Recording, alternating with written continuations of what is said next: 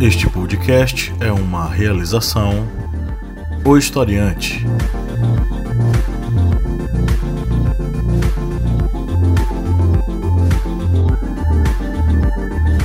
E aí, historiantes, bem-vindos a mais um podcast.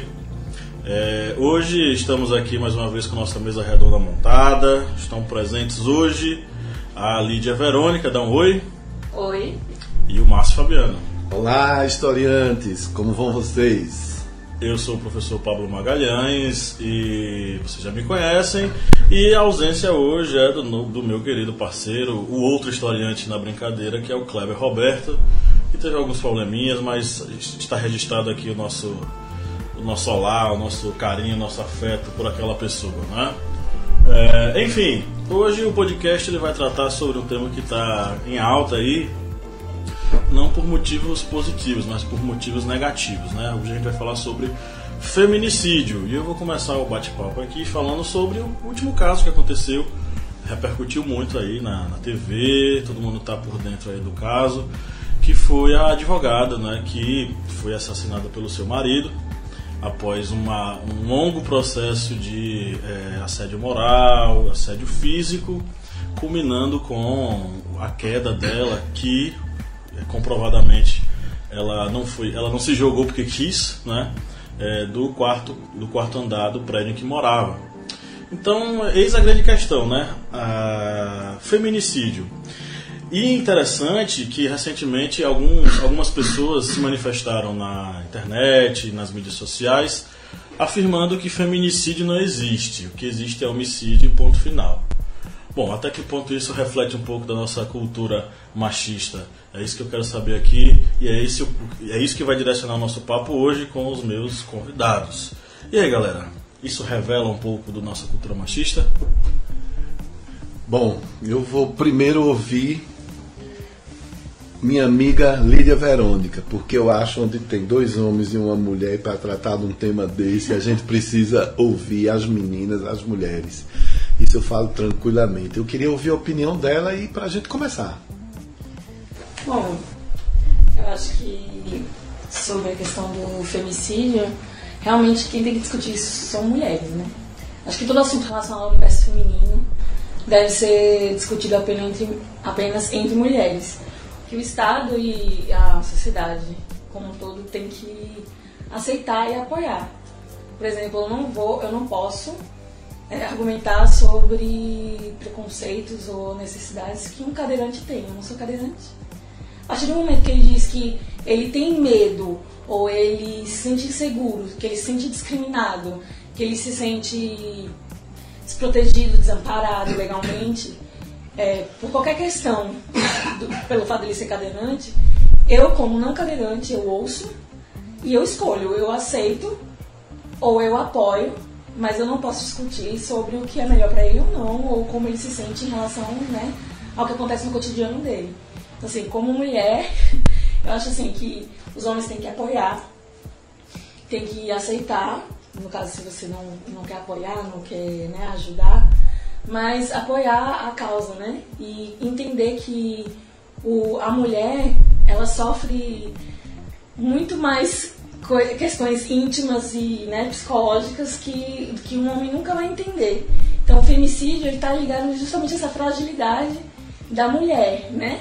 Sim, o crime acontece porque o homem se sobrepõe ao fato da mulher se sentir um pouco mais né, inferior, enfim, mais frágil.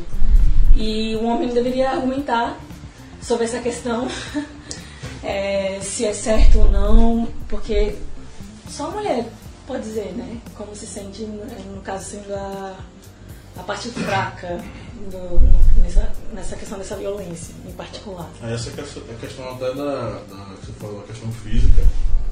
Uma coisa clara, o homem se vale da sua condição física, né? Pra se sobrepor a uma mulher. Como foi visto no próprio vídeo das.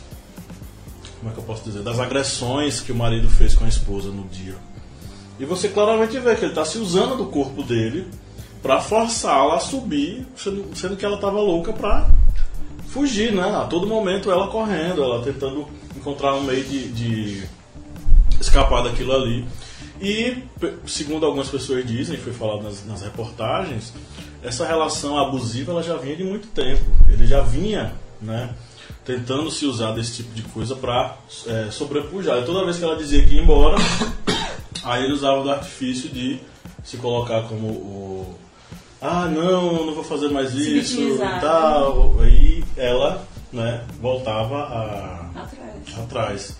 E é interessante porque ontem né, fez 12 anos da, da Lei Maria da Penha. Isso. Né?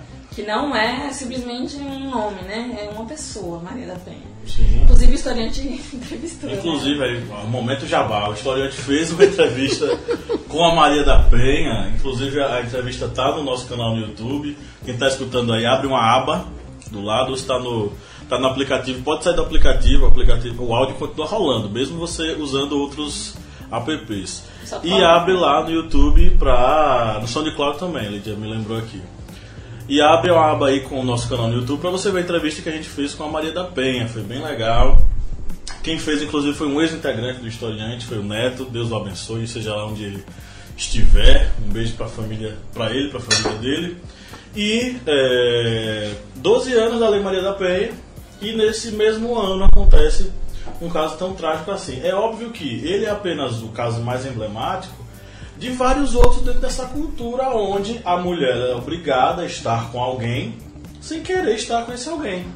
E também né? tem a questão da, é, social deles, né?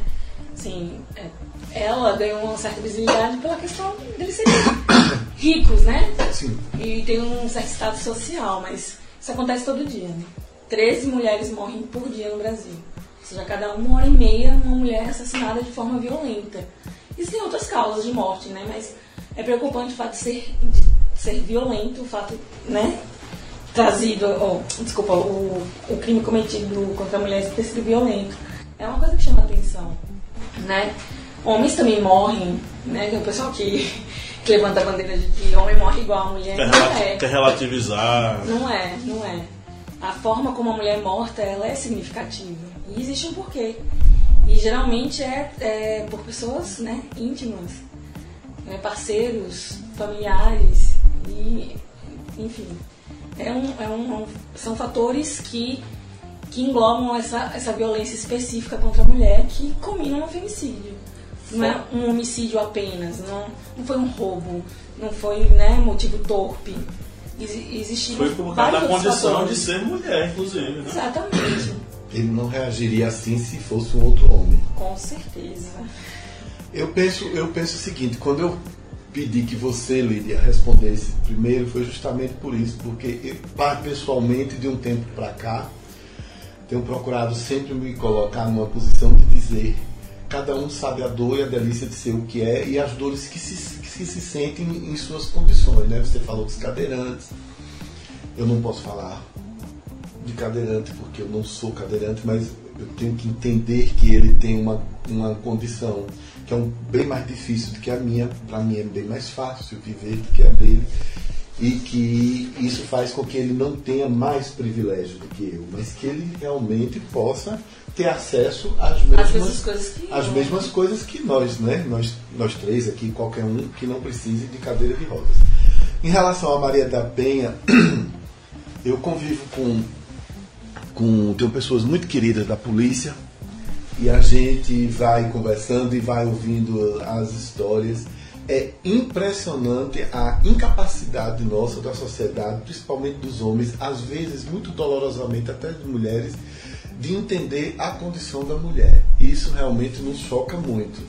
É, não é fácil ser mulher ainda nos anos que nós estamos vivendo, né? quando a mulher começa a ter um papel mais ativo na sociedade, nos negócios, na economia, na política, aí já vem um monte de gente dizendo ah, não é assim, ou ainda tem gente que diz que lugar de mulher não é aquilo, não é naquilo outro. Muito bem, o que é que acontece com a lei da Maria da Penha? Eu acho que foi uma lei, uma das leis que ainda bem que pegaram no Brasil, tal qual a lei do consumidor, uhum. que é, vem evoluindo ao longo dos anos, né? Antes da, da, da, criação e da aprovação da lei do consumidor, do nós sabíamos também, como era. Né? Exato, do trabalhador, nós sabíamos como, como eram essas relações. O que é que acontece? A classe oprimida, de Exato. O que, é que acontece com a Maria da Penha? Maria da, a Lei Maria da Penha veio para tentar é, dar um basta a situações absurdas. Mas é preciso que, já que estamos falando para estudantes, nós precisamos lembrar o seguinte: uma lei, mesmo aprovada, não muda em pouco tempo uma cultura que está ah, entranhada na cabeça de meninos de jovens é, há, há não sei quantos anos. Por exemplo, a mim me choca muito saber que tem jovens que estão começando a filmar vídeos dos estupros de suas namoradas, de suas parceiras, e outros compartilham esses vídeos. Isso é muito perigoso. Isso não, isso não é correto, isso é criminoso. Você não pode fazer isso. Mas você não pode fazer isso porque eu estou dizendo, ou porque o delegado, a delegada está dizendo. Não, a gente não pode fazer isso por causa da condição humana. Nós precisamos aí, vou deixar para Pablo citar os filósofos, os pensadores, porque a gente precisa pensar o seguinte: por que esse desprezo tanto pelo outro? Por que essa, essa situação? Esse desprezo, na verdade, especificamente pela mulher. Porque historicamente ela é colocada como uma subalterna. Né? Ela está sempre em um, um, local onde ela não tem visibilidade. Se você for, for pegar, por exemplo, os principais eventos históricos, as mulheres elas não existem. Só existem homens. Sim, né? algumas, eu não sei, né? Um tempo atrás eu ouvi isso de um historiador. É, falando da questão de, das revoluções trazerem a mulher como um símbolo, né? como se fosse algo revolucionário a mulher representar certas causas, né? Ela, eu acho que qual aquela mais fala uma famosa aí que tem uma mulher como Rosa de Luxemburgo, não? Ah, pô, a Revolução Francesa. A Revolução Francesa. Sim, sim. O símbolo é uma mulher. Ah, inclusive, Ou seja, no, ah, Brasil, tá. no Brasil tentaram colocar a mulher como símbolo da República e ela foi xingada de tanta coisa nos jornais, que era prostituta, que ela era vagabunda. E, enfim. A estátua da liberdade, né? É uma mulher, não é? Então, a mulher, ela, ela, de uma forma geral, ela é tida assim, né, como... Ah, se você for pegar essas representações, por exemplo... Mas ter é a questão a revolucionária representação da- de da reconhecer a mulher como uma coisa forte, né? Por um exemplo, símbolo forte. O, símbolo, a- a- o símbolo da vitória é, é Nike, na Grécia Antiga. É uma mulher. A deusa da inteligência. A inteligência está associada a uma deusa, que é Atena, a deusa da estratégia militar. Que é superior a Ares, que é o deus da guerra, porque ele é passional e ela é racional na mitologia grega. A mulher ela é um símbolo forte, né? Sim. Mas considerado por uma minoria, né? A revolução não, é, não começou Na verdade, ela é considerada por uma maioria, só que ela é colocada num patamar tipo que intangível. Por exemplo, ah, a mulher é aquela coisa frágil que representa a vitória, a força e tal. Só que ela é uma coisa que a gente não pode tocar, nem pode mexer e ela também não pode se meter nas nossas coisas. Ponto. O serviço militar durante muito tempo era uma coisa para machos. Porque na Grécia Antiga os, os soldados iam se enf- enfrentar e era constante a- aquela coisa de você se enfrentar e mostrar o, o órgão genital para o cara que o meu é o seu e começar a briga a partir daí. Entendeu? Então, historicamente, ela é a representação da vitória, da, da- da- da superação, da revolução, mas ao mesmo tempo a sociedade ela trancafia, acorrenta as mulheres numa situação em que elas não podem, enfim, transpor, chegar no outro patamar. Elas sempre são colocadas em segundo plano. E aí entra nessa questão da, da violência. E aí, além disso tudo, ela ainda é taxada, ela ainda é colocada como aquela que deve ficar dentro de casa. E se eventualmente ela é estuprada, a culpa é dela, porque ela estava andando a tal hora na, na rua e estava andando com, com determinada roupa e vem aquela coisinha, ah, mas estava querendo. Ah, mas foi com essa roupa pra quê? Entendeu? Então, nós fazemos parte de uma cultura não só brasileira, como mundial, onde a mulher é colocada como a culpada daquilo que acontece. inferior, né? Então, na questão toda, inclusive na questão da. Eu, eu sinto que a gente vai acabar re- resvalando na questão do aborto aqui. Mas, inclusive, filho, a responsabilidade é da mulher. O homem, tchau, vou, vou curtir, vou para outro lugar, vou viver minha vida, vou sair do- de carro. Que é uma coisa, inclusive, que é ensinada para as mulheres desde cedo, né? Que é que o homem faz, o que é que a mulher faz? A menina recebe bonecas para brincar porque ela sabe que vai cuidar de casa. O menino recebe carro porque ele sabe que ele vai embora, vai entrar no carro e vai embora. Essa é a questão. É, eu volto a repetir o seguinte: é, nós precisamos insistir.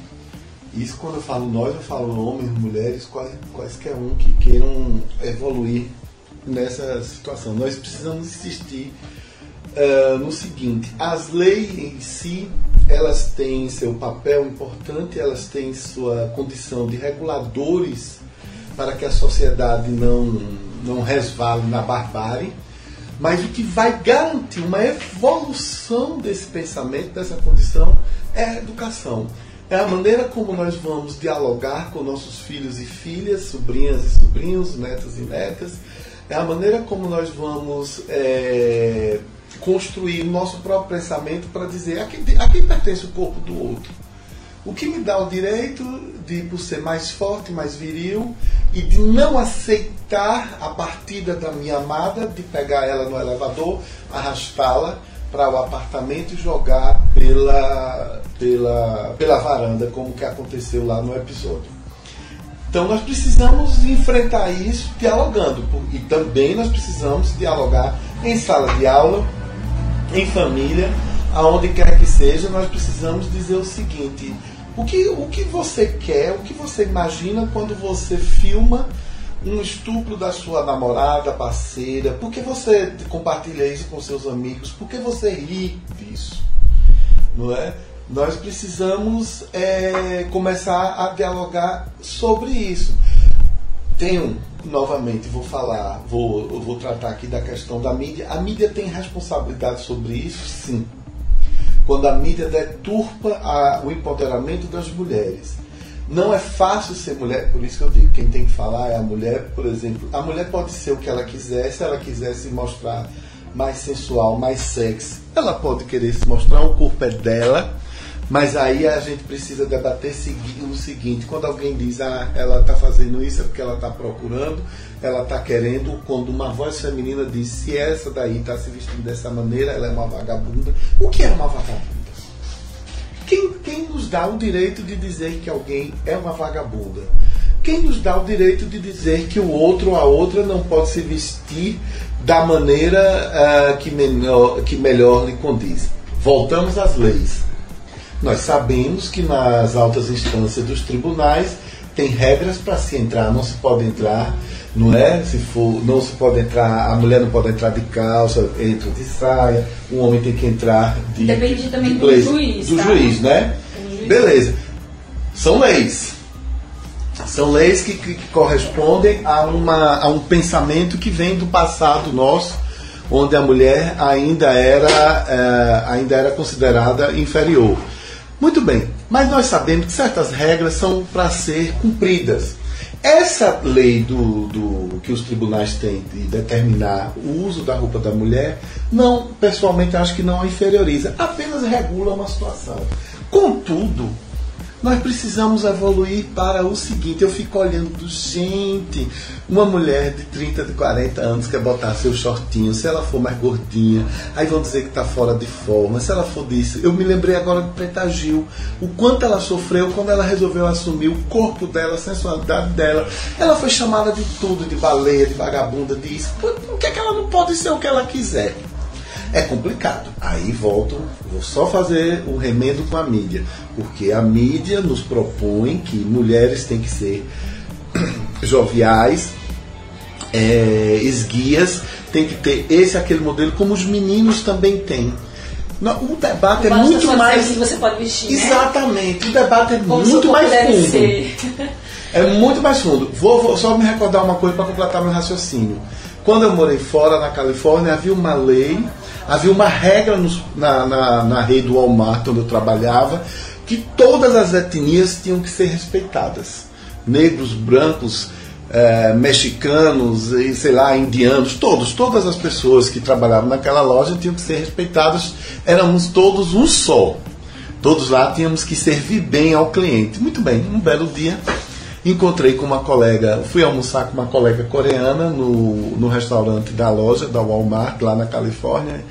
em, em Sacramento, a capital, e ela me disse que tinha tido um problema com uma cliente, que essa cliente a aborreceu muitíssimo e que deu muito trabalho para resolver o problema no caixa. Aí no final ela disse, mas também ela era uma negra. Você hum. sabe, né? Essa gente é muito sonsa. Pelas regras, eu poderia simplesmente ir na ouvidoria e denunciar a colega. Eu fiquei tão chocado porque eu nunca tinha visto uma, uma, uma declaração de ódio aos negros. Ao vivo. Ao vivo, ao vivo, assim, na minha frente, ali, a gente comendo um hambúrguer que eu fiquei assim completamente meio. Também não, é não vinha de uma nativa, né? Exa exatamente, não vinha de uma nativa, vinha de uma coreana que era imigrante, assim, que também estava na mesma situação que eu e tal. E aí fui pensar, porque meu pai é negro, dá um nó na cabeça da gente tão grande, e aí eu disse, meu Deus, ódio é um negócio construído. Ódio deve ser uma coisa, sei lá. A avó da menina chegou e disse, essa gente não presta. O pai da menina chegou e disse, essa gente não. Eu fiquei pensando, né, o que faria, o que faz uma pessoa dizer fulano não presta. Aí volta a dizer, o que faz eu, é, fulano dizer que fulano veste uma roupa, a mulher veste uma roupa vagabunda. A palavra vagabunda é muito forte. A gente precisa a, é, começar a refletir sobre o que nós estamos falando, proferindo. E o pior de tudo é que quando uma mulher, por exemplo, se manifesta nas mídias sociais, mostrando seu posicionamento dentro de alguma coisa, pode acompanhar os comentários logo abaixo que o que mais você vai encontrar é vagabunda, piranha, vadia. Você não é atingida pela, pela questão intelectual, né? Você não é criticada pela opinião que você deu, você é criticada por ser mulher. Exatamente. E é fruto, sim, eu concordo com você, da questão da educação. E principalmente, a, educação já nos condiciona para esse tipo de coisa. É, alguns pedagogos dizem que a criança ela nasce sem maldade. Ela acaba adquirindo essa maldade ao longo do processo educacional no meio da sociedade. É, e de fato, tudo bem que a educação ela condiciona a pessoa a isso, mas ela continuar a permanecer nessa pegada, nessa, com essa opinião, com essa visão de né? mundo, é uma questão de escolha. Quando essa pessoa está grande, formada, bonitinha, recebe informações, ela sabe como é que é o mundo lá fora, não tem desculpa. É uma questão de escolha. Ela, aquela pessoa, aquele cara escolheu fazer aquele tipo de coisa. Ele escolheu ser é, machista, ser idiota, ser babaca com aquela mulher. Ele escolheu fazer o que ele fez com ela.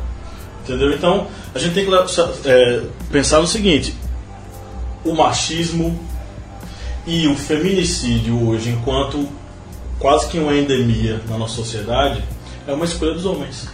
Eles escolhem ser do jeito que são. E é por isso que a gente vê tantos casos assim acontecendo.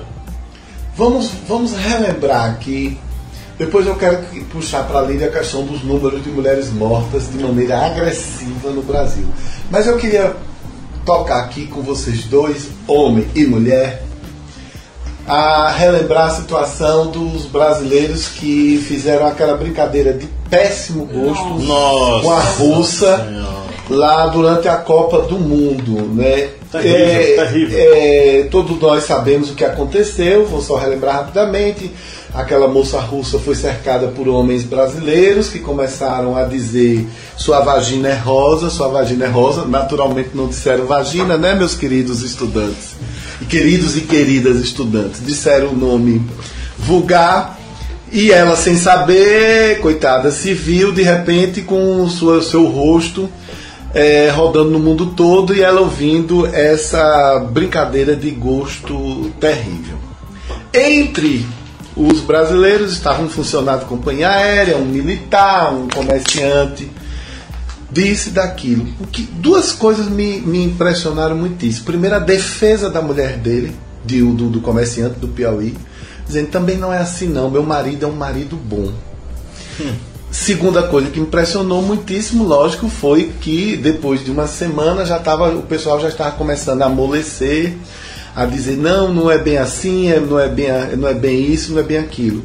A primeira coisa que me veio à cabeça foi o seguinte: se fosse com uma irmã minha, eu tenho três irmãs, mulheres, né? É, uma delas é mãe de, de três meninas, e eu tenho mais uma sobrinha com o filho do meu irmão. Se fosse uma irmã minha, se fosse uma sobrinha minha, eu ia ficar arrasado.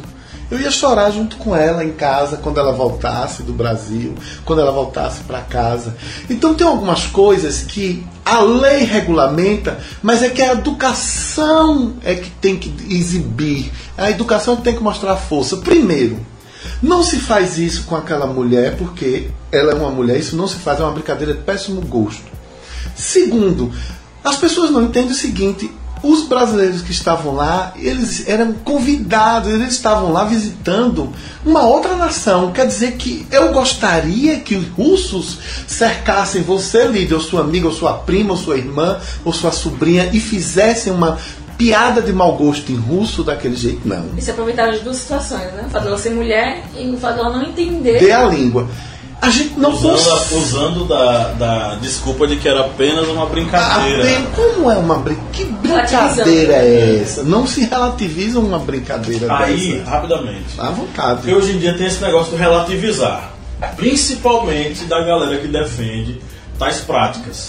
Certo? Então, é, quando aconteceu isso com a, com a russa, eles tentaram provar com algumas postagens que aquilo não era coisa específica com mulheres. Era com todos os russos. Porque era uma brincadeira em relação à linguagem. Mas nenhum deles teve nenhuma piadinha sexual como fizeram com as mulheres russas. Os meninos era coisa boba. Entendeu? Agora, sempre existia piada do, do- do ponto de vista sexual.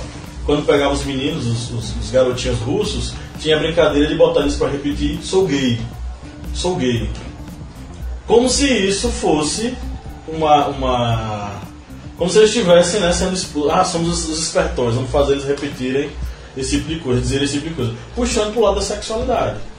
O problema está muito ligado à questão da sexualidade mal resolvida. Sexualidade mal resolvida, gente. Entendeu? Por que a gente tem tanta perseguição com as mulheres? Por que a gente tem tanta perseguição com homossexuais? Ou eh, seja lá qual for a orientação sexual que a pessoa eh, a- eh, defenda, apresente? É a questão de sexualidade mal resolvida. O brasileiro tem a sexualidade mal resolvida. Ele quer a todo momento dar conta dos órgãos genitais, que não falarei o nome especificamente, vou falar de- genericamente, dos, dos órgãos genitais dos outros e não se preocupa com o seu. Ou seja, é um se preocupar tanto com o furico do outro que não se preocupa com o seu próprio furico. Entendeu? É isso. É, é- é- é- são tempos, olha, eu vou ser positivo, certo? Já que vocês estão se preparando aí, meus queridos e queridas estudantes, estão se preparando aí para as provas do Enem, estão se preparando aí para ingressar na academia. Vou defender a Lei Maria da Penha porque ela certamente vai ter avanços, ela certamente pode não ser perfeita, mas ela precisa existir porque quem bate, quem agride uma mulher, utilizando essa força que o professor Pablo falou, precisa entender o limite dele. Isso não é o corriqueiro, isso não pode ser normal numa sociedade que se pretende civilizada numa sociedade pretende civilizada. Então eu defendo a lei Maria da Penha eh, nessa questão. Defendo também que após o episódio lá da advogada que foi assassinada, jogada de maneira brutal, eh, de maneira fria, de maneira horrorosa por aquele marido dela, que realmente a gente precisa inverter os nossos ditados, né? Vocês viram aí na internet que agora está todo mundo dizendo em briga de marido e mulher deve se meter a colher, porque senão ele mete a colher nela de maneira figurada e assassina um ser humano. Tudo tem reflexo na maneira da sociedade em que nós estamos vivendo hoje. Não está sendo fácil viver, mas está sendo muito necessário nós estamos nós estarmos sendo confronta- confrontados com tudo isso porque o que Lídia falou foi uma verdade. Ela, o caso teve bastante repercussão, mas nós sabemos que se fosse de comunidade pobre, se fosse com comunidade negra, esse caso talvez não tivesse chegado à mídia. Por isso que a palavra feminicídio tem que continuar sendo martelada, estudada. Nós precisamos ir ao fundo de, de por que existe essa palavra feminicídio. Até porque é uma realidade. Tem gente falando, se, se manifestando, dizendo que é contra o termo feminicídio. Dizendo que é como qualquer homicídio. E não é, gente. Então a gente tem que prestar atenção na realidade do Brasil, no que está acontecendo aqui, no tanto de mulheres que, que estão sofrendo com isso que está acontecendo, e entender que feminicídio é uma realidade, nós precisamos combater. Inclusive, eu queria é, deixar é, bem claro aqui, como o Márcio estava falando, que é uma lei para proteger a mulher e é, e realmente é para proteger a mulher em todos os âmbitos, todas as situações. Se é um relacionamento é, homoafetivo e você, a mulher, está sofrendo, né, é, da sua parceira, você também é protegido pela Lei Maria da Penha. E a mulher trans também. Ela é protegida pela, pela Maria da Penha. Então é uma lei realmente para a mulher, em qualquer situação que ela estiver né, vivendo. Não é só também a opressão aí do, do universo machista, né? Que acontece, que a mulher sofre, né? E o que eu ia falar também era que é, uma, é um aplicativo, né? Põe a colher. É? É, eu acho que eu te passei. É. App, é, é, põe a colher. Uma coisa assim, eu vou dar uma procurada, se você puder botar. Põe a colher. App, põe a colher. Que é o quê? Que é para discutir essa, essa situação que você estiver passando, que se você conhece alguém que está passando por isso, para denunciar, né? Um fórum praticamente feminino, onde que a mulher se sente mais à vontade, né? Para discutir isso com outra mulher. Que é também uma coisa que eu acho maravilhoso é a delegacia da mulher, entendeu? Que você entra lá é, para resolver com mulheres um assunto feminino, é, que geralmente numa delegacia comum você você vai ter ser questionada. Eu fui estuprada, ah, mas você tava onde? Com que roupa? Né? Que é o que que a mulher, mesmo o homem não perguntando diretamente, o tom é esse, né? É. Então você, é, você se sente julgada pelo, pelo agente comum. Quando você está na delegacia da mulher, você se sente mais amparado, porque você está na, na, sua delegacia, onde as pessoas entendem a sua linguagem. Ou se não entendem, elas têm que aceitar.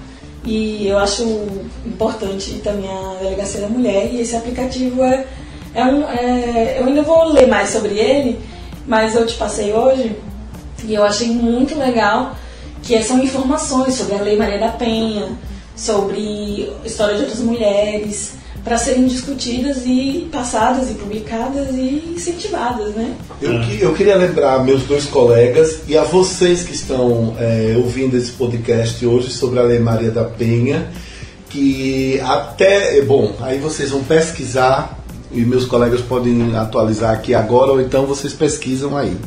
Até antes da Lei Maria da Penha, muito antes da Lei da Maria da Penha, existia uma, um crime que se chamava crime contra a honra, que era um crime que salvaguardava os homens certo? Quando eles assassinavam suas esposas, suas amantes, suas namoradas, e aí utilizavam dizendo: não, ela me traiu, ela cometeu um adultério, ela fez qualquer coisa contra a honra dele. Reparem, a honra dele, dele do, homem. do homem, não a honra dela.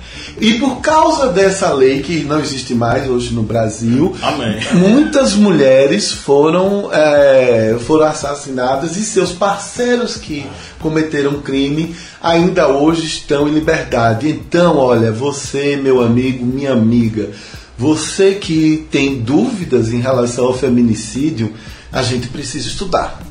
A gente precisa perguntar ao pai e à mãe, se o pai e a mãe não souber, vamos ao professor de história, a gente precisa pesquisar isso.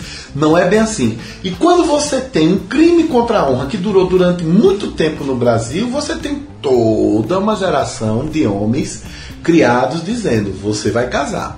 Mas se sua mulher não quiser mais ficar com você ou lhe trair, você pode dar um tiro nela, você pode dar uma facada nela, porque aí você pode alegar junto com seu advogado que foi crime contra a honra eu sou um, um otimista por natureza. Apesar desse tsunami de má vontade que nós estamos tendo no Brasil e no mundo hoje, eu, eu fiquei muito feliz quando eu li o primeiro, a primeira matéria dizendo está na hora de nós pensarmos no ditado é, em briga de marido e mulher não se mete a colher. Porque a gente começa a evoluir, Lídia, assim.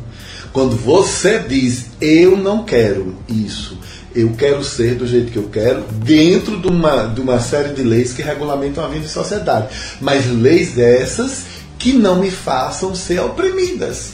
Entendeu? Não, e o legal, assim, de pensar nesse ditado, vamos analisar ele. Não se mete a colher entre briga de marido e mulher, ou seja, homem e mulher. Agora, você discute, né, a saia da mulher, você discute o corpo da mulher. Em várias outras questões, se põe a colher, né? Mas quando tem um homem e uma mulher, não se põe a colher. Não se põe a Por colher. quê? Porque o homem, ele tá ali para resolver, É uma relação de poder. não é? né? Então, Como se ele assim, estivesse num, num patamar masculino, é uma questão de por que você põe a poder. colher em tantas outras questões femininas e no, no aborto, né? Assim, estão discutindo sobre aborto, estão botando a colher onde não deveria, o corpo da mulher. É, e boa parte machos, brancos, é, heteronormativos, é, conservadores. Conservadores, exatamente. É, É, mas então, o homem eu de queria bem. falar, é, o homem de bem, típico homem de bem. Tipo, como de ver. Inclusive saiu um, um- teve um blog, eu não sei se. Eu li de, com um tom irônico, né? A matéria é, descrevendo o perfil do, O homem de bem. do, do rapaz que matou a mulher, né? Que jogou ela na, da, na sacada. E o, o perfil dele é o perfil do homem de bem, né? Aquele homem que apoia o armamento, né? Imagine ele com arma ali. Ela não tinha chegado nem no Nossa, gravador, né? Não, não Porque tinha ele já nem queria descido do resolver o problema né? dele na garagem. No próprio carro, já Então. tinha. Porque Então as- ele, as- ele as- tinha o perfil do homem de bem, né? Até porque as filmagens mostram que dentro do carro ele já estava agredindo ela de uma forma brutal. Gente, Não, o e- cara fortíssimo, enorme, dando porrada numa moça magrinha, gente. e os comentários dos homens de bem, no, todas essas discussões que tem na internet sobre esse crime, é, com filmagem, imagens, todo, toda a saga ali daquele, da, da luta dela, né, pra poder fugir dele. E os homens de bem ainda discutindo se real, vamos ver se isso aí é realmente verdade ou se não é. Imagina você entrar na delegacia sozinha pra contar que você apanhou na garagem, pra contar que seu marido tentou te matar jogando da varanda, sem imagem nenhuma. Imagine. Não tem, não tem credibilidade aos olhos do homem de bem, E né? imagine a, a mulher chegar, já está sofrendo de um assédio moral, de um assédio é, é, psicológico. Ela chega para denunciar na delegacia sem marca nenhuma. Entendeu? Co- Como é que ela vai ficar diante do, do delegado? Que já é uma coisa terrível. É por isso que ela- muitas delas se inibem.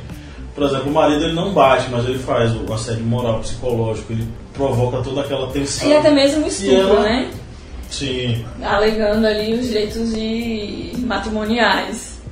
E a mulher acaba cedendo ou aceitando porque tá ali o Mas eu vou, eu vou continuar a minha prática de botar lenha na fogueira nesse Pinga podcast. O pinga-fogo. Nesse podcast tratar de um assunto que foi. Ele podia criar, inclusive, um, um- um quadro, o Pinga-Fogo do Do Márcio. Márcio. Pronto, arrasou. Inclusive, Márcio joga lenha. Vai passar a vinheta agora. Pinga Fogo do Márcio. Adoro esse podcast, podcasts.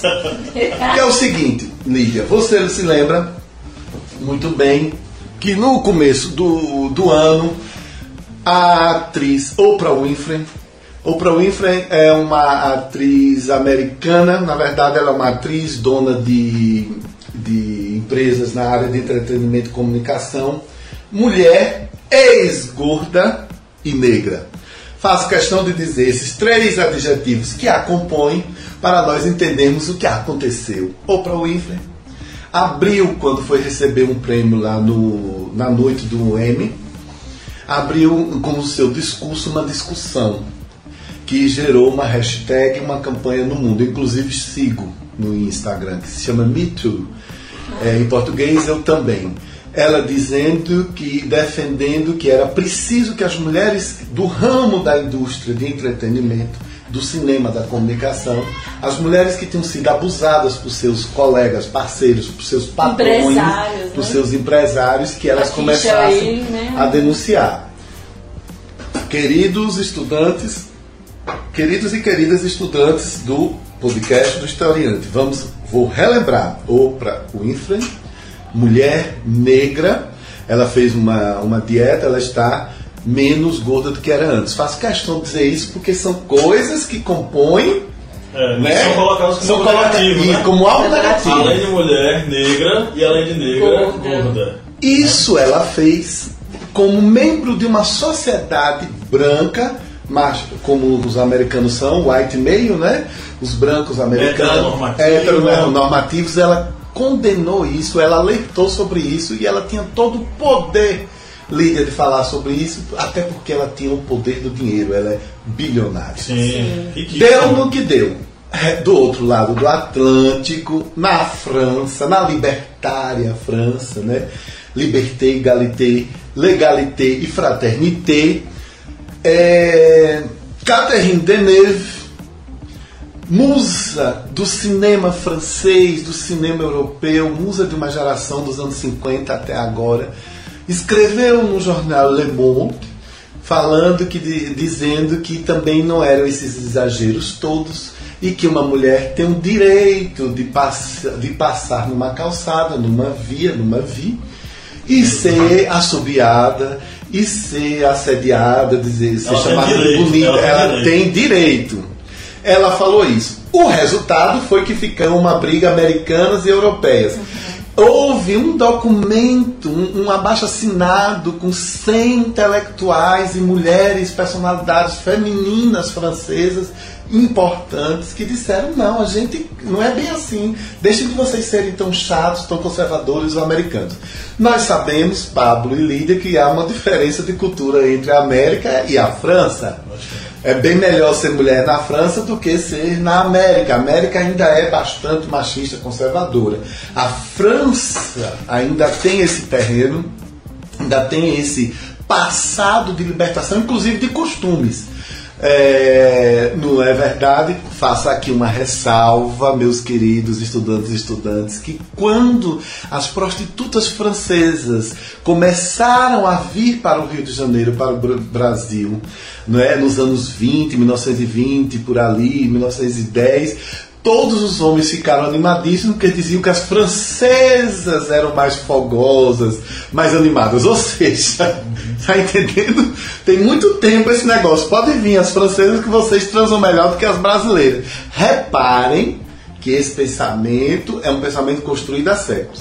Aí, voltando à briga entre as americanas e as francesas. Não houve vitória nem de um lado nem do outro. Catherine Deneuve compreendeu a denúncia das americanas e escreveu uma semana depois, em outro jornal que eu não me lembro o nome agora, dizendo que, bom, em relação a estupro, a abuso excessivo, realmente não se pode ter essa permissividade. O que nós temos que pensar é, são culturas, queridos e queridas. Nossa cultura está se transformando, está se transformando a fósseis. Porque quem é mulher, quem é negra, quem é índio, quem é gay, não aguenta mais.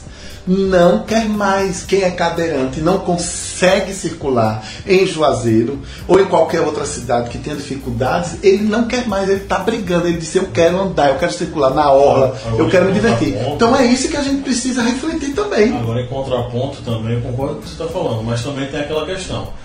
Existe uma onda conservadora muito forte, tomando em conta, inclusive, de mulheres, negros e determinadas minorias que se posicionam do lado de pessoas que defendem que isso é um mimimi. Entendeu? Existem várias mulheres lá dizendo. São justamente "Não, pessoas que não vai". passam por isso, né? Pessoas que não... Sim, mas também mulheres que se colocam como, olha, eu não, eu não concordo com isso porque essa coisa de que existe assédio é Tem uma mimimi, youtuber e você que- não pode, é, a mulher não é pode, né? sim, que ela é cada absurdo que ela fala que eu acho até que os homens se sentem um pouco constrangidos por ser defendidos É. por ela de uma forma tão Agora isso não é isso não é uma coisa nova, entendeu? Tem um psicanalista chamado Franz Fanon, interessantíssimo. Ele fala sobre a questão é, da colonização é, ideológica dos negros por parte dos brancos, mas ele fala também uma coisa interessante que é, é, em relação ao seguinte: a, a ideologia do dominante se instala na cabeça do dominado. Então você vai ter mulheres com a cabeça machista por causa da cultura dominante, que é uma cultura dominante machista. E aí você vai ter uma série de mulheres que vão dizer, ah, isso é mimimi, ah, ela provocou, porque muita gente vai, vai se colocar no seguinte aspecto, não, ela provocou ele, ele perdeu a cabeça. Porque o homem não, não perde a cabeça se a mulher não provocar. Porque a mulher, ela é descontrolada. Ela é colocada como descontrolada. Você pega a questão da, da Dilma mesmo, a presidenta Dilma. A questão da, da, do governo dela das atitudes dela e como as pessoas reagiam. Ela é uma anta, ela é burra, ela é idiota, ela é puta, ela é vadia, ela é um bocado de Os adesivos. né? Inclusive criaram aquele adesivo de péssimo gosto. Gente, aquilo, por mais que você discorde de alguém, Ela é uma mulher. Ali é você mulher. não faz esse tipo de coisa com mulher nenhuma, gente.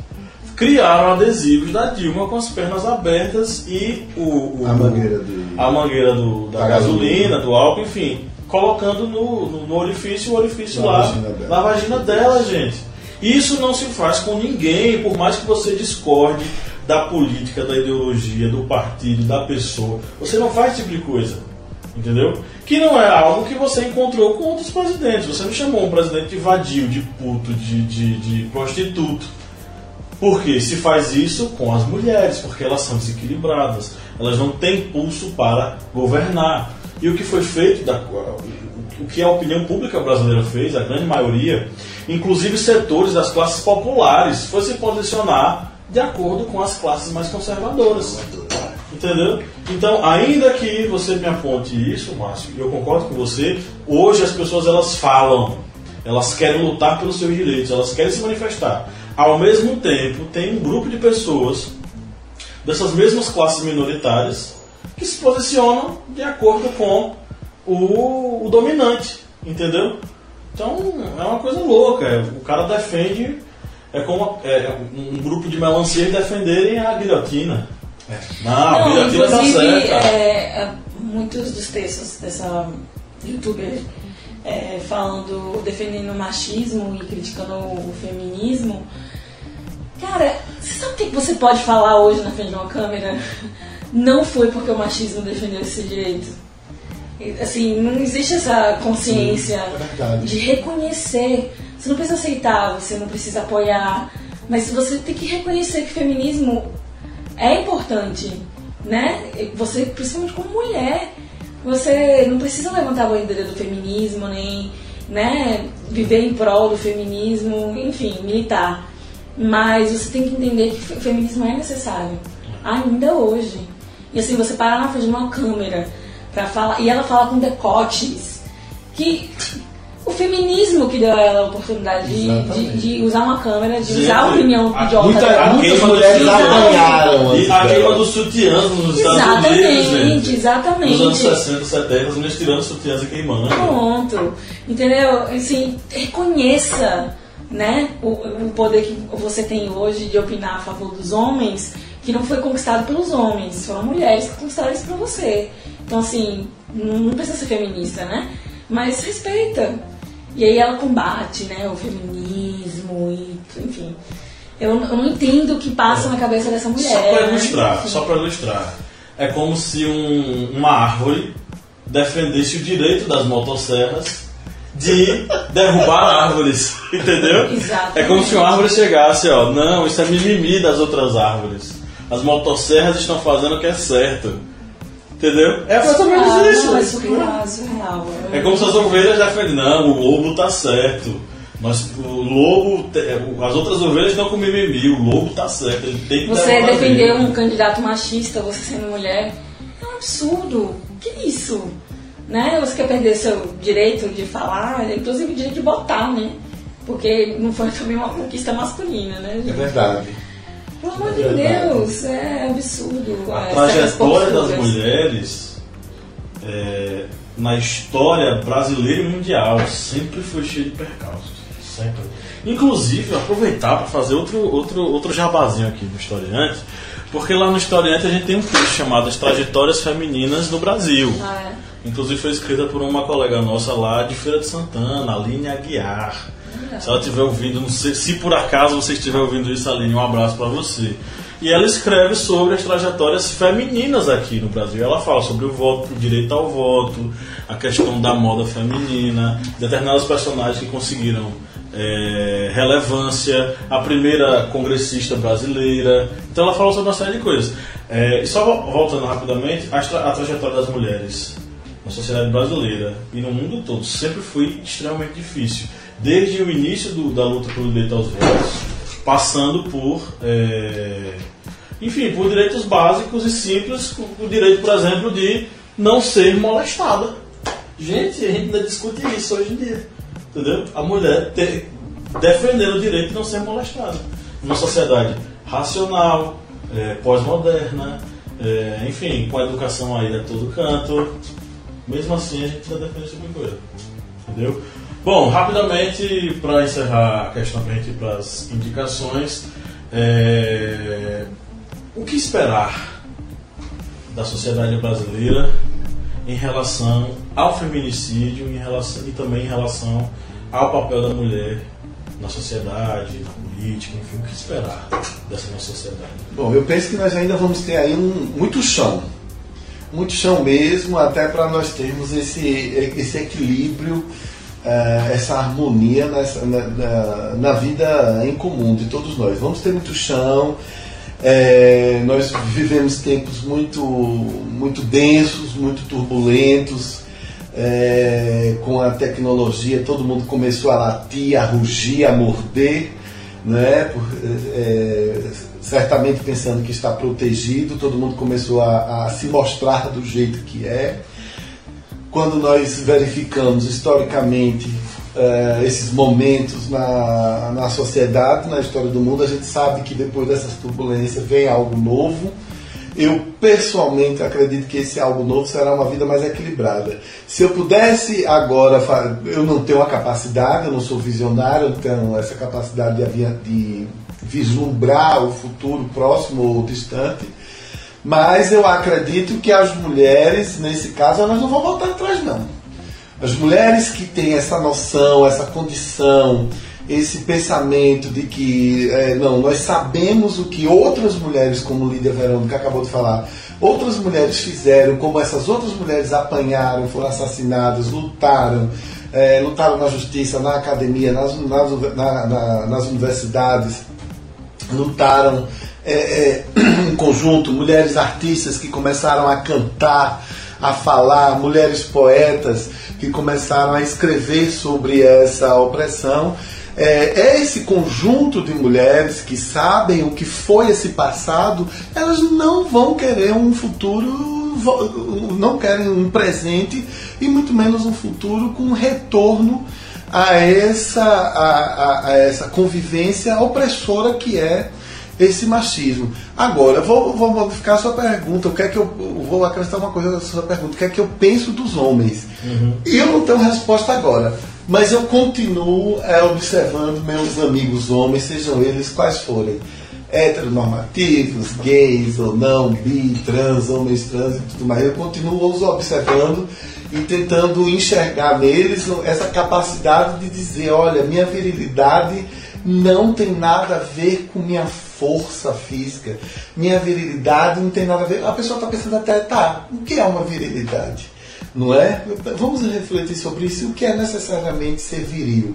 Né? O homem precisa ser homem do jeito. Pode, pode ter mais ou menos virilidade, mais ou menos cara fechada, mais ou menos força, mais ou menos aquilo. Ele precisa ser homem, como a mulher precisa ser mulher, é, qualquer um dos dois sendo o que quer que seja em suas orientações e seus desejos sexuais e vamos, e vamos viver em harmonia. Eu me preocupo muito com o homem, muito com o homem, porque acho que o homem está meio que, poxa, e agora? Homem não vai perder espaço para a mulher. A mulher é tão legal, é tão especial, que ela não quer dominar, ao contrário de nós que queremos manter o domínio. A mulher quer conviver em harmonia. Elas não estão vindo aqui, nós queremos dominar, não. A gente quer viver junto, a gente quer gozar junto, a gente quer ser feliz junto, a gente quer namorar junto, a gente quer chorar junto, a gente quer criar um filho junto, a gente quer outras maneiras que não necessariamente essas que não foram impostas de viver. Mas, assim, eu sei que é, Pablo e Lídia, que nós vamos ter aí, eu não posso mensurar em anos, mas nós vamos passar ainda, vamos ter que brigar muito. Vamos ter que apoiar muito essa mulherada. Lídia? Ah, essa coisa pra falar. Mas. É... Pra resumir, né? O que esperar do, da nossa cultura em relação ao feminicídio e especificamente o que esperar da, da posição das mulheres As mulheres têm que se apoiar, né? Claro, assim, a sororidade deve ser pregada hoje mais do que nunca, né? É, Agora explique sororidade para o nosso podcaster que não está nos dando que é. assim, é, a sororidade é essa, essa, como é que eu posso dizer? Essa empatia, né, entre mulheres.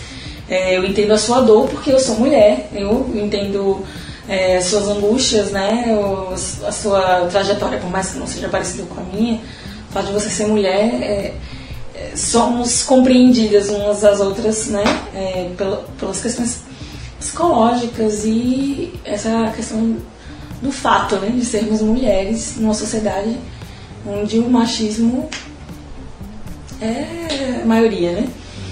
Enfim, é, esperar que metam mais a colher, já que vai meter na, na vida da mulher, mete na vida dela quando tiver um homem também, né?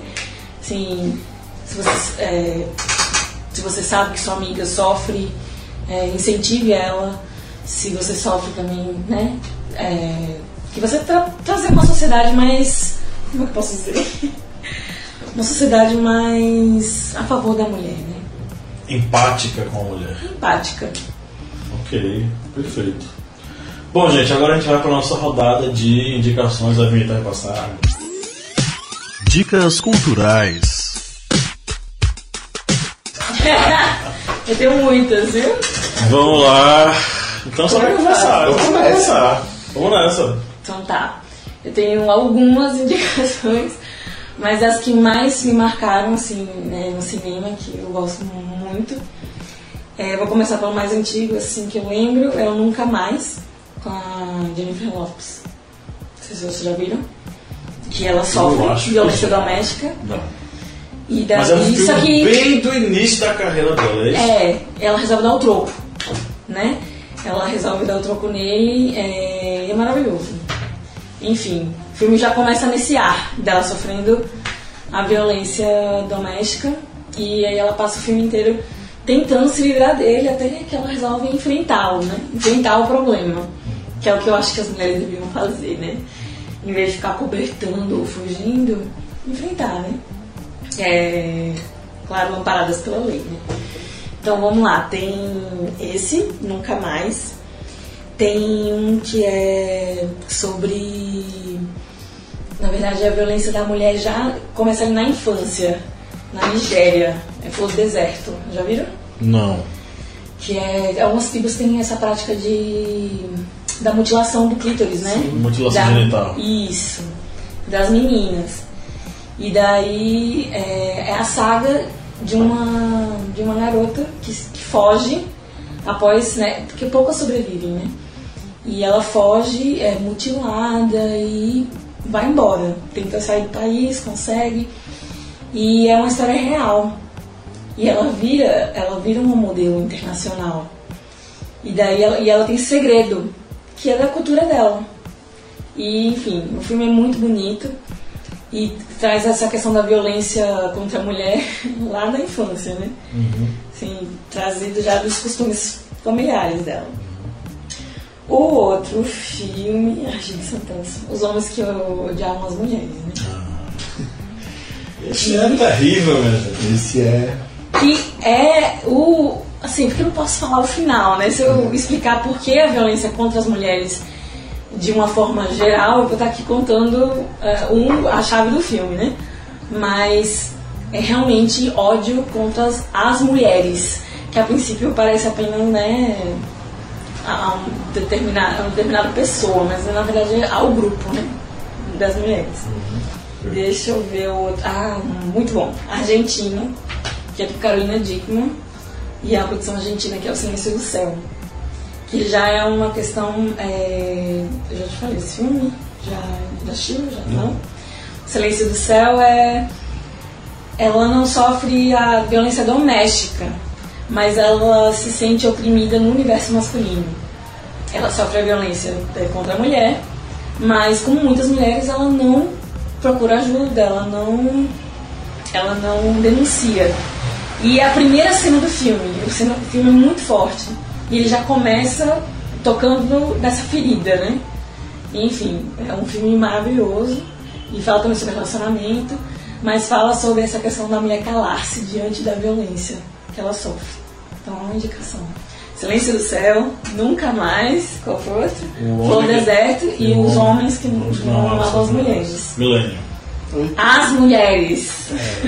Inclusive, é, saiu, saiu os dois filmes na versão sueca.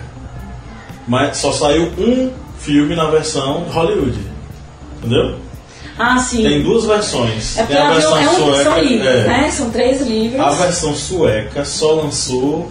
Lançou os dois filmes. Os dois. dois dos filmes. Na verdade é tipo uma, como se fosse uma minissérie, né? Porque É. são os três livros de uma vez. É, no, no primeiro filme não. Nesse filme é, norte-americano não. Não, no americano é um resumão do, tudo. Só que ainda falta aquilo ali, ainda falta boa parte da história.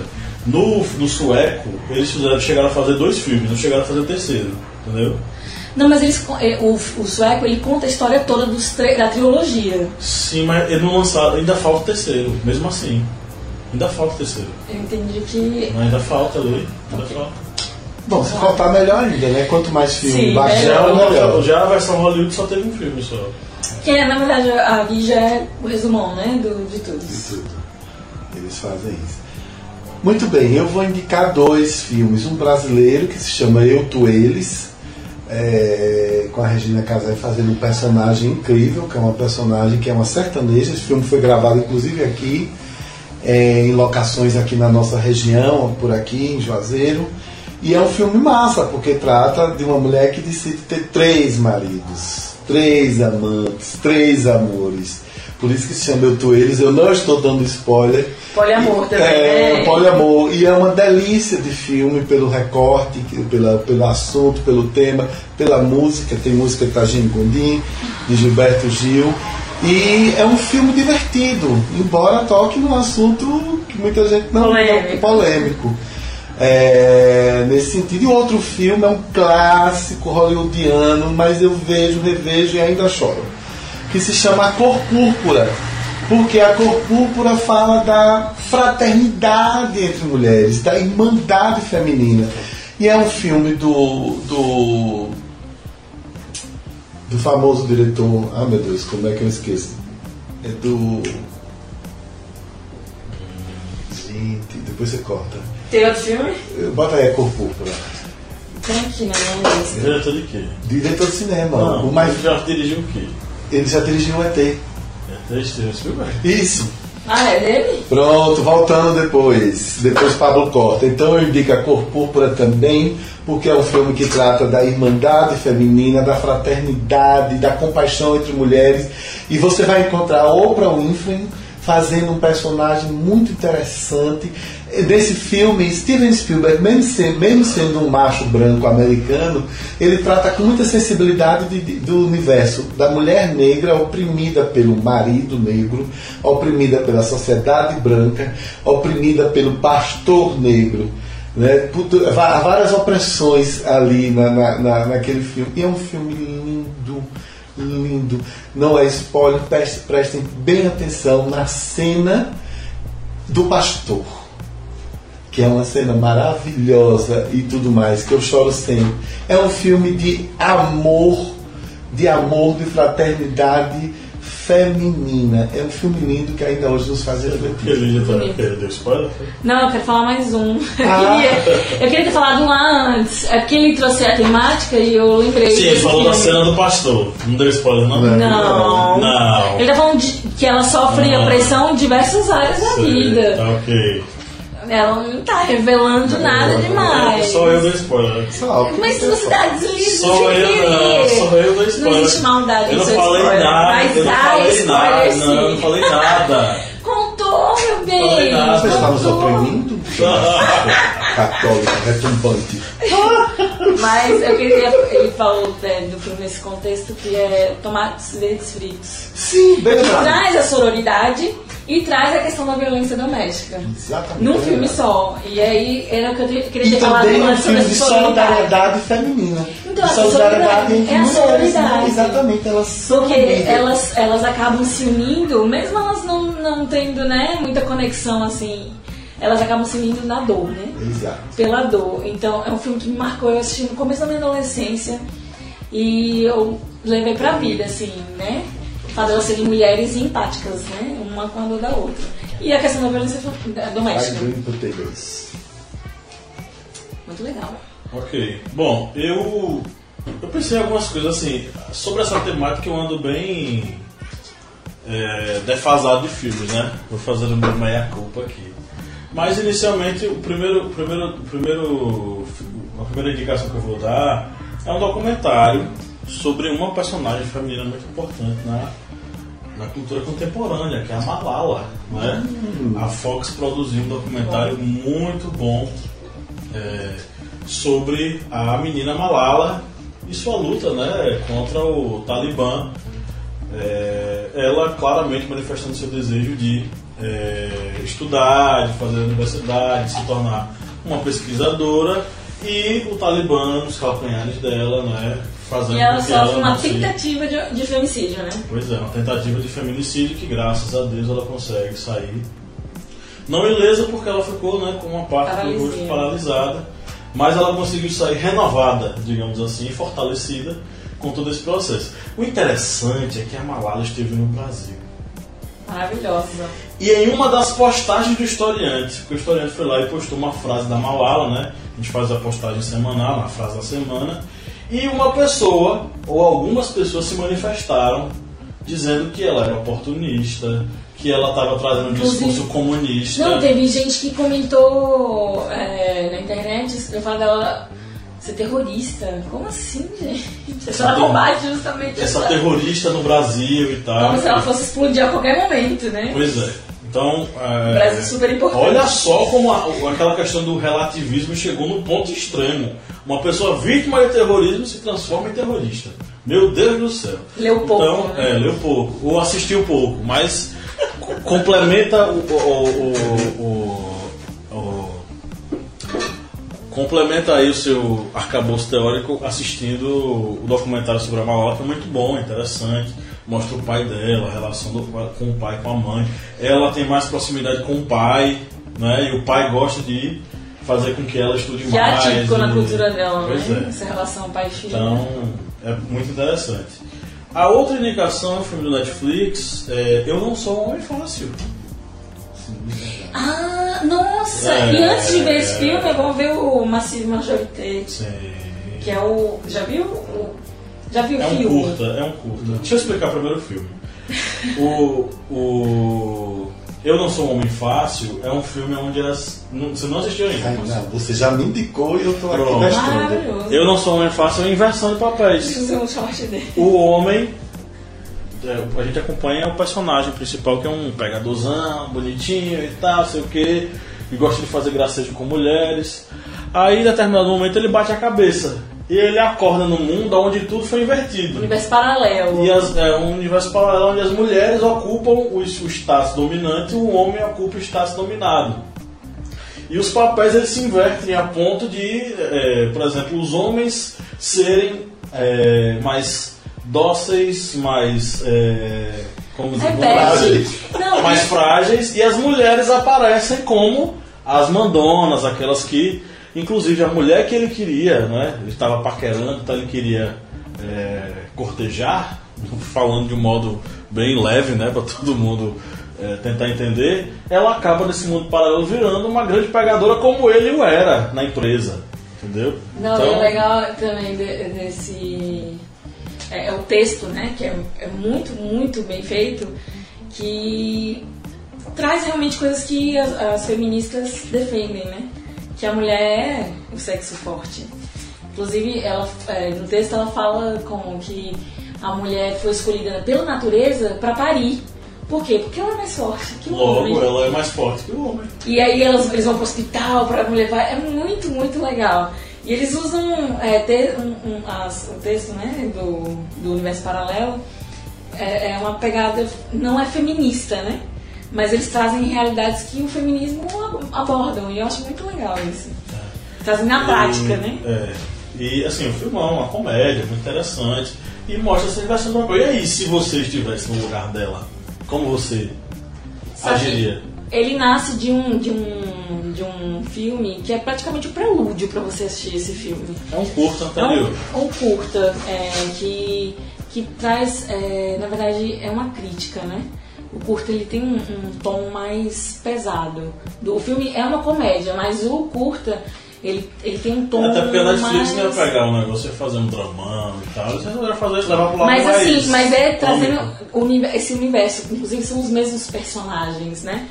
Que, que aborda esse universo paralelo, onde o homem é cantado na rua, ele é um pai de família, ele- mas ele não pode abrir a camisa porque tá com calor, porque senão ele vai ser cantado. Isso, e as mulheres estão sempre lá no pé, dando gracejo. e ele assim, sofre tá? assédio na rua. Ou lá em casa, que Hum, seria tá uma de coisa. shortinho, né? E Tá as mulheres- querendo, tá querendo. E as mulheres, fala, correm, né? as mulheres correndo na rua do lado dele sem camisa, né?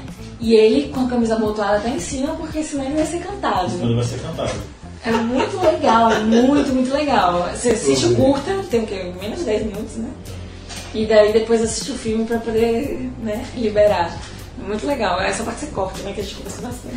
Não, vou deixar. E o outro eu esqueci agora qual foi era o outro. Tem, tem três Desculpa. indicações. Você deu um, um anti-spoiler em você Perdão. mesmo. Não, Eu tinha uma outra indicação pra fazer, só que agora me fugiu 100% da cabeça, gente. Não tem problema. Enfim, é isso. A outra indicação vai ficar pra próxima. Ok, galera que está nos escutando, é, valeu.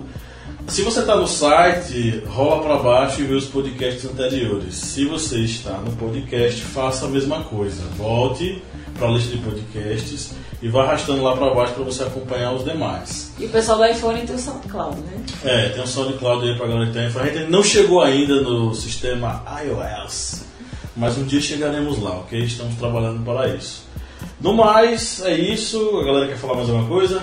Eu quero desejar a todo mundo uma semana de leituras, de reflexão sobre esse tema. Não fiquem preguiçosos, não.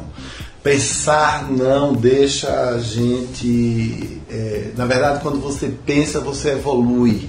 A gente não precisa ter medo de pensar, não. Certo?